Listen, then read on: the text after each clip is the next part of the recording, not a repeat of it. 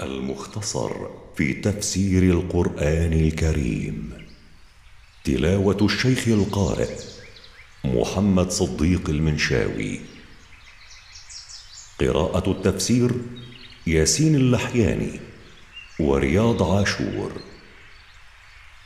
إنتاج مركز تفسير للدراسات القرآنية. سورة المسد. أعوذ بالله من الشيطان الرجيم. بسم الله الرحمن الرحيم. تبت يدا أبي لهب وتب.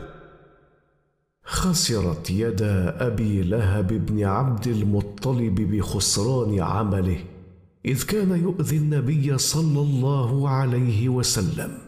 وخاب سعيه. ما أغنى عنه ماله وما كسب. أي شيء أغنى عنه ماله وولده؟ لم يدفعا عنه عذابا ولم جلبا له رحمة.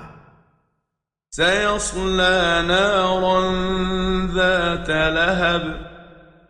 سيدخل يوم القيامة نارا ذات لهب يقاسي حرها. وامرأته حمالة الحطب.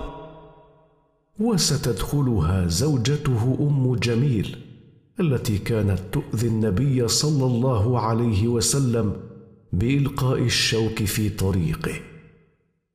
في جيدها حبل مسد في عنقها حبل محكم الفتل تساق به إلى النار. إنتاج مركز تفسير للدراسات القرآنية.